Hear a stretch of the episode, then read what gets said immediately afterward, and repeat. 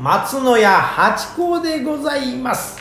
まあ、男芸者でございまして、江戸の中期からある商売。まあ、王冠、俗称太鼓持ちという商売でございます。どうぞよろしくお願いいたします。そして、私のこのチャンネルの相方の、箱屋高田文夫でございますいや、ありがとうございます。高田先生の名前、また今週も出ましたね。さすがですよ、ありがとう。いらっしゃい来ました でも同姓同名っていうことでね。そうですねえーそういうことなんですよね。えーありがとうございます。さあ、今週第2回となりますが、今週どうします？そうですね。今週はですね、あの八子さん奉還でしたよね。奉還でございますよ。ね奉還というのは現在浅草にたったの6人。そうなんです。ということでですねあの今回はこの前もあのおっしゃってましたけど、絶滅危惧種そうなんです。ね。そこのをテーマにしてあ。ちょっと掘り下げて。そうですね。え。まあ、奉還ね、知っていただきたいですからね。えよくあの、絶滅危惧種っていうのは聞きますよね、うん。ええ。そのその原因は何かというと、うん。あの環境汚職だったり、はい。えー乱獲だったりはいですね、あ今環境汚職って言いました？さすがね、あの政治の匂いと絡んでるでしょうからね。ね。環境汚染ですね。汚染ね。ええ。だったり、まあ、乱獲だったりとか、はい。あと日本において言うとあの外来種によってもともと生息していた生き物が、はい。うん。あの食べられてしまうとかね。そういうのよく聞きますけど、はい。例えばその奉還というのは、まあ、あの芸者さんと一対だと思うんですけど、あのそれに対してこう銀座の高級あのバーっていうんですか、まあええ。クラブとかね。クラブとかね、うんうん。そういうところのあのホステスさんとか、はい。はたまの新宿のおキャバクラ嬢とかね、うんうんうんとかあの最近あのガールズバーとかね。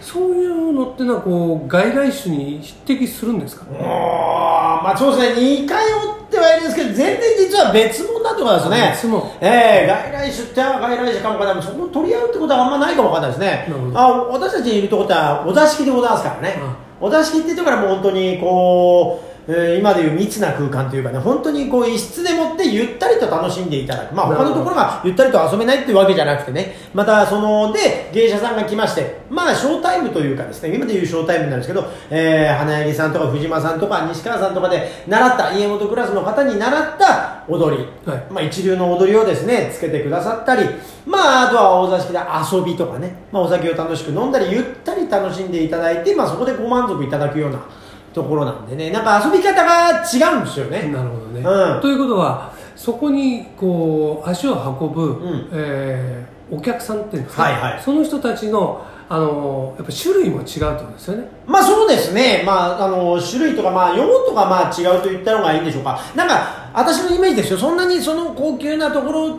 てのは行ったことないんですよね、実際クラブというかね、そういうところでも大体こう、うん、お客様がこう座ってて、そこにお姉さんが座って。で、こっちでも旦那がいて、お姉さんが座ってて、こう、顔が刺すようになってまして、顔がよく見える。旦那の顔が見える。お客さんが向こうに、あ、あそこの社長来て、あ、じゃあちょっと挨拶ってくれ。っていうような世界なんじゃないかと思うんですね。え、だからまあ、そうそういうところでこうなんていうんですかあの仕事につなげていくそうなんですよ、サロンみたいな、ああ、お前この間遊んでたな、なんていうことがあったりするというふうにちょっとお聞いた、伺ったりなんかしてますからね。そういった銀座のあのお店がねそうそうそう。クラブとか。サロンなんですよね。だから、それに対して先ほど申し上げたもうお座敷っていうところは、個室でもって、あの、本当に迷路みたいになってましてね、他にあの、喋ってることとか、全く漏れないようになってるんです。部屋がもう遠いですし、で、あの、廊下も今申し上げた通り、迷路みたいになってるんで、お客様同士が会うことが、まずないように作られてたりするんですね。でも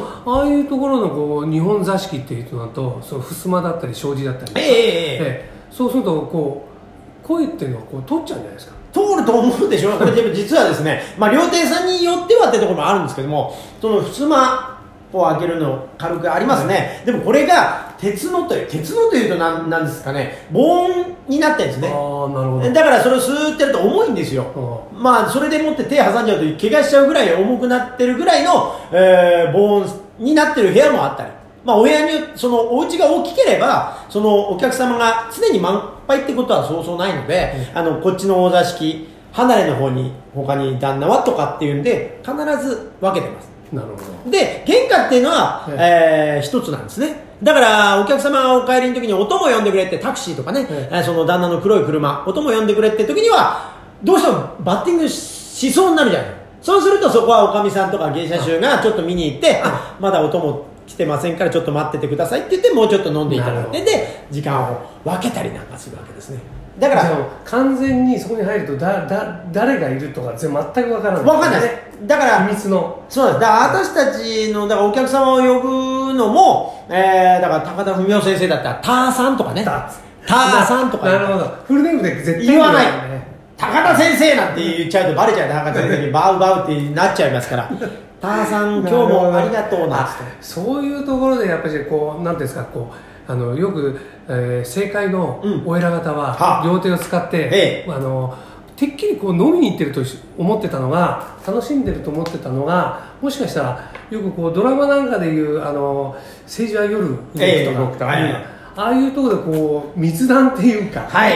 されてるっていう。そうなんですやっぱり仕事って多分あの聞いてくださってる旦那方もそうだと思うんですけど遊びの中から信頼関係が生まれて、だからあの多分会社でもサッカー部があったり、い趣味でっていう言いながらもそこで仲良くなった方とやっぱり仕事ってやりやすくなったりするんじゃないですかだから共に、えー同じお酒でもって楽しくうやった仲というかね。それでノミニケーションノミニケーションって大事でございます。そういう接待のこの場のお客様の接待を最大限をするためにっていうのが旦那もそうだし芸者衆おかみさん料理人奉還ねみんなで総力戦でその旦那をうん気持ちよく帰っていただくっていうのがえー、他のところはそうじゃないとは言いませんけども、まあ、とにかく私たちはそのある程度密というかその密っていうと今の時代悪いんですけど本当にこの内側の家族みたいな、うん、お付き合いができればと思ってたりだから来ていただくたびに居心地が良くなるというところがまあ一個ありますかね。いやもうあれですね、うん。プロフェッショナルの塊って感じさあまあそう言っていただけるとね、ええ。私なんかはまだまだこう勉強中でございますけどね。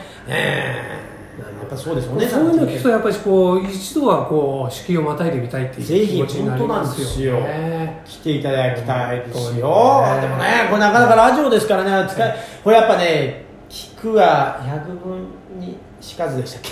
何でしたっけ？尺分は一見にしかず。そうそう。やっぱ体験にね 勝るものはないんですよ。そうですね、うん。でそういきなりそういうところにあの飛び込むのね、あのいきなり熱いお湯入るっていうのはやけどするから。あ。ねあのちゃんとかけ湯をするっていうことでね 確かにそういうええそうええそういうところがあるでしょう あります、ありがとうございます。そうなんです。はいそんな会がございます。えー、神田明神。ねえ、ありますね、神田のね、お茶の水の方に神田明神さんあります。そこに新しく文化交流館という建物ができまして、そこの地下1階、江戸っ子館というところがございます。ここで、お江戸芸能三昧というね、えー、まあ、寄せでございまして、えー、伝統を今に受け継ぐ貴重な芸をお届けしますということで、手妻、これ手妻、手妻っていうのもなかなか聞き慣れないと思います。日本のマジックでございましてね、えー、それとかですね、まあ皆さんご存知、落語、あと、大神楽。大神楽っていうと分かりづらいかもしれないですよ、皆さん知ってると思いますよ。おめでとうございますってね、あの傘回してたりなんかするあのお師匠がいる、あれが大神楽でございましてね、えー、それとですね、まあ、奉還。奉還っていうのは、まあ、あんまりお座敷の外に出てやることってあんまチャンスがないんで、そんな奉還芸を合わせたミックスした珍しい。ここが見どころですよね。見どころそうなんですあのそそんじょそこらにこそうなんです。だからね、本当ね、先ほど、クイナみたいな絶滅危惧種って申し上げましたがね、えー、本当にこれ見れるのはここだけだし、チャンスっていうのはそうそうないですよ。滅びる前に見ていただきたい。そんな回が。それそれが8月じゃない8月にもチャンスある3回あります。8月の18、21、25日ですね。えーこれの12時、お昼の12時から、えー2時までの2時間。ね、たっぷりご覧いただきまして4000円ということで、えーやらせていただこうと思っておりますね。橋本さんこれ、ん3回とも言っちゃってもいいんですか？3回ぜひ来ていただきたい。まあ同じことはやりますけどね。えー同じことはやっちゃいますが。でもあれですよね、うんこうあの旦那衆はは8号1回目より3回目の方が良かあーこんないい旦那が本当に欲しい。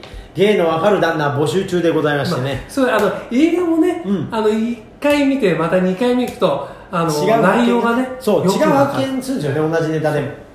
これ何回も行かなきゃダメですよ。重ねていただけたらもう私たちもそうするともうあの奉還がねここでこうラジオトークで言ってるよりもねさっきの、えー一見は100分にしかない百聞は一見にしかずそっちね。ええそうこれでねやっぱ劇場だから今ちょっとね密が心配じゃないですか、えあだけどこれ地下なんですけどすごく大きなホールになってましてね、であの多目的ホールというか自由に席も組めるようになってますからお客様のお次第で、えー、随分とお密じゃなくなりますから安心して来ていただけると思います。すね。はい。ええ。ぜひ皆さんね、えー最低1回は。最低1回はぜひぜひご覧いただきたいと思います。できれば2回、2回うんまあ、あわよくば3回。3回来ていただいてそれでそこでなんとなく分かっていただいたら下流会お座敷に来ていただくというのがまあありがたいですね。そうですね、順順を追ってですね。順を追ってまあええ。そうですね。最初から飛び込んでそれもいいんですよ。もうその最初のドキドキ感ってのはねあそれはもう何者にも変えられないですからもちろん飛び込んでいただく喜びはありますがね、まあ、一元さんお断りっていうルールも普通にはありますから、ええあだからその辺ののルールもねおいおい。ああいいですね。ええ。わかりましたお話しさせていただきたいと思います。ということでね。あっという間に時間ってきちゃうもんですね。早いですね。驚いちゃった。びっくりしましたいや楽しい時間ってあっという間ね。本当。いやまたぜひええ。次回も聞いていただけるように。そうですね、えうん、あのお座敷がねより楽しくなるようなほうほう。お話をそういうどんどんして会にしたいですね。ええ。ぜひ皆様あの聞き続けていただきたい。聞き続けることに意義がある。意義がある。まずねええ あのやった先に何かが見えるということでそうですねよろしくお願いいたします。ありがとうございました。ずいぶん気にしてましたねいやいや、本当にそうよ。ありがとうございました。はいどうも